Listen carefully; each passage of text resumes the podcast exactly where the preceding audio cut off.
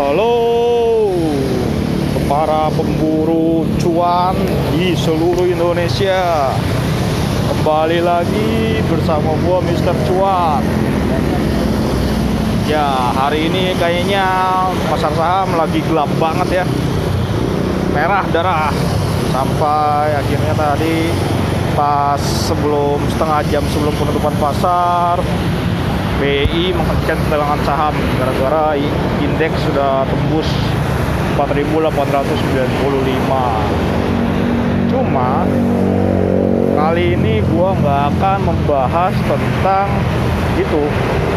Yang gue bahas gua akan menceritakan tentang perang minyak yang lagi mewarnai ekonomi dunia selain virus corona.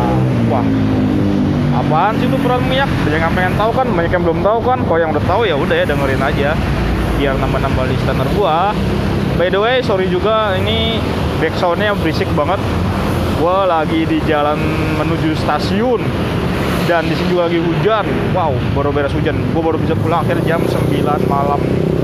Tadi terjebak hujan. Harusnya udah pulang jam setengah delapanan sih tadi. Gitu. ya. oke kita mulai aja.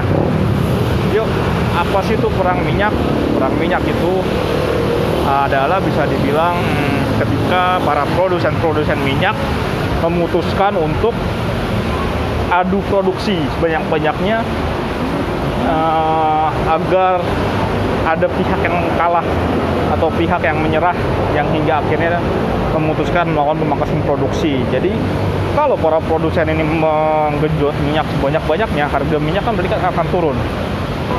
Ketika harga minyak turun itu kan berarti akan sampai ke titik di mana uh, ada titik impas keuntungan margin dalam sebuah produksi minyak gitu.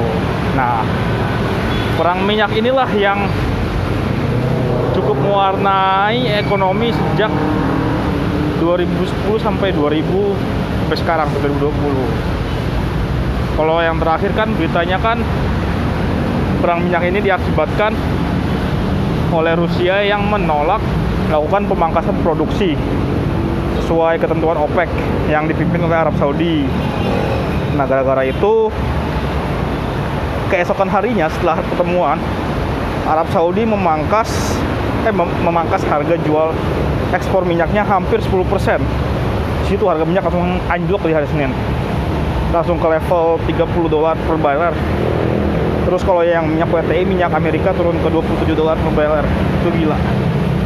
Parah banget. Padahal rata-rata 2019 harga minyak tuh di sekitar 60 dolar per barrel.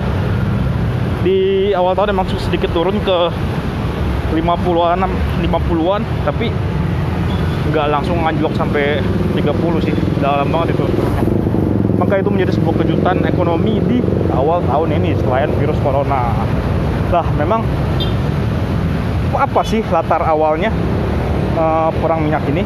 Nah gue bakal ceritain awalnya adalah uh, saat Amerika lagi booming shell oil.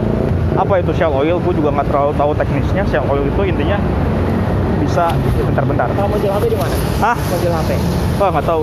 Gue gue nemu HP oh nggak tahu. Ya. Ya. Oh ya sorry. Tadi ada yang nanya uh, apa namanya? Kita lanjut ya. Uh, ada gangguan tadi sedikit sorry. Jadi gue ulangin lagi awalnya perangnya itu jadi karena booming shell oil di Amerika Serikat.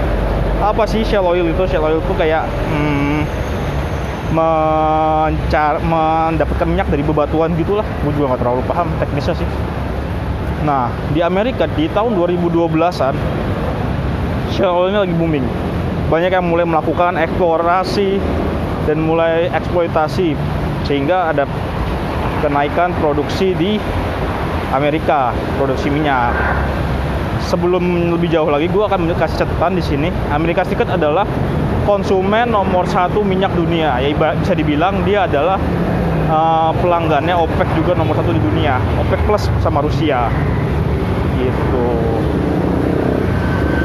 Nah, dengan kehadirannya Shell Oil ini, Amerika menemukan alternatif untuk memenuhi kebutuhan minyaknya. Puncaknya di 2014, produksi Shell Oil Amerika ini meningkat drastis hingga menembus level tertinggi sepanjang sejarahnya. Inilah menjadi titik awal kega kegamangan OPEC. Di akhir 2014 OPEC itu sedang melakukan, melakukan pertemuan. Di situ mulai muncul kayak spekulasi kalau OPEC bakal memangkas produksi demi menstabilkan harga karena harga yang tadinya dari 100 dolar tuh turun drastis hingga ke 450 40. Di situ mulai muncul spekulasi oh, bakal ada pemangkasan produksi untuk penyesuaian harga. Cuman OPEC menyangkal untuk melakukan pemangkasan produksi. Alasannya ya dia tidak mau paksa-paksa diambil oleh Amerika. Di sini memasuki 2015 Amerika uh, Amerika justru mencapai swasembada minyaknya yang tadi konsumen nomor satu menjadi uh, tidak butuh impor minyak lagi.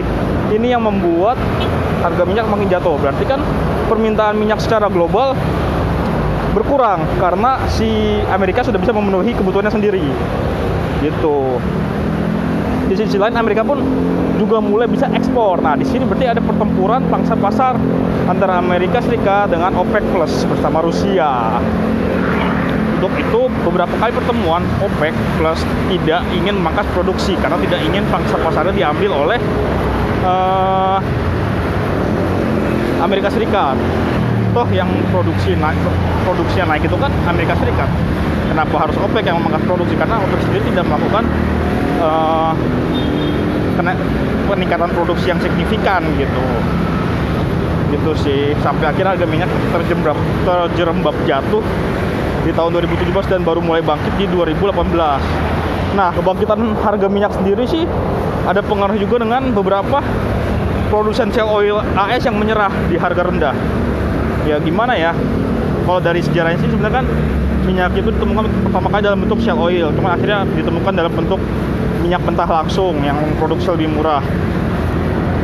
Jadi produksi shell oil ini memang lebih mahal daripada produksi minyak langsung kayak yang, yang strategi yang dipunyain Arab, Rusia dan sebagainya gitu. Banyak yang menyerah jadi di kala itu di tahun 2017 uh, para analis tuh selalu mantau perkembangan jumlah rig yang aktif di Amerika Serikat.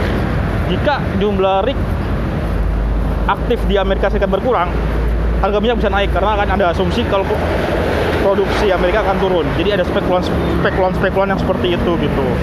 Oh ya untuk informasi aja rig itu adalah alat untuk nge nge mengebor uh, minyak buat buat nambang minyak gitu rig itu. Jadi secara bertahap di tahun 2017 mulai berkurang rig-rig produksi shell, shell oil. Sampai akhirnya harga minyak juga mulai menguat di 2018. Begitu. Nah, setelah di 2018 harga minyak balik ke 60, uh, bukan berarti ternyata perang minyak ini berakhir. Justru malah semakin memanas saat 2020 ini.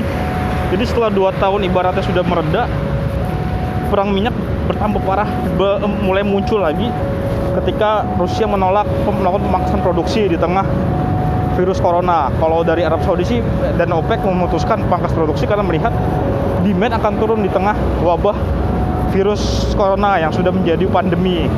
Pandemi itu berarti adalah perluasan virus yang secara internasional dan sudah tidak bisa terkendali lagi. Cuman ya Rusia menolak karena Rusia tidak ingin memberikan pangsa pasar kepada AS kalau dia pangkas pangkas produksi berarti akan ada ruang kosong pangsa pasar ruang kosong yang bisa dimanfaatkan oleh AS yang tidak tergabung dalam OPEC Plus gitu sih. Nah yang menarik adalah respon Saudi. Ketika Rusia menolak Saudi malah menurunkan harga jual ekspornya, meningkatkan produksi kayak oke okay, kita dua-duaan aja gitu. Cuman di sini yang bakal jadi korban adalah Amerika Serikat. Dengan penurunan harga minyak ini dia bisa akan kacau dari segi uh, pendapatan negaranya. Karena kalau misalkan dulu dia sebagai importer nomor satu dia nggak masalah malah senang. Tapi sekarang dia malah jadi eksportir. Nah berarti kan akan ada penurunan pendapatan dari situ dari dari minyak ini gitu. Itulah yang jadi katanya sih perang minyak ini mengarah membawa sial untuk AS. Lalu bagaimana untuk Indonesia? Sebenarnya gue udah jelaskan di di podcast sebelumnya secara ringkas kalau sebenarnya untuk Indonesia sih fan-fan aja gitu toh impor minyak Indonesia masih lebih besar dibandingkan ekspor minyaknya nah dengan dari impor minyak justru kita lebih efisien dan bisa mengurangi bisa menekan defisit ran- neraca perdagangan yang didrive oleh impor migas. Pertamina pun pasti juga senang dengan ini gitu. Walaupun di berita terakhir Pertamina bilang harga eh, BBM masih jauh untuk bisa turun lagi. Cuma kita lihat aja kalau misalkan harga minyak dunia masih bertahan di sekitaran 30 dolar per barel sampai akhir bulan, harusnya sih di bulan depan harga Pertamax dan kawan-kawannya juga turun ya harusnya. Cuma gue nggak tahu harga Pertalite. Karena harga Pertalite ini juga kenaikan dan penurunan beda dengan harga Pertamax. Dia seperti ada tahan dia karena Pertalite dia diasumsikan sebagai penggantinya eh, premium sehingga orang karena takut ada orang yang beralih kembali ke premium jadi harga Pertalite dipatok murah dan salah marginnya juga margin yang sangat tipis sekali bahkan nggak ada setahu gua cuman harus cek lagi sih. Gitu akhirnya perang minyak. Nah bagaimana? Para pemburu cuan sudah paham belum tentang perang minyak? Dan gue juga sudah sampai stasiun jadi kita tutup sampai di sini dulu. Kalian bisa dengerin ini di Spotify dan kawan-kawannya. Selamat malam dan bye bye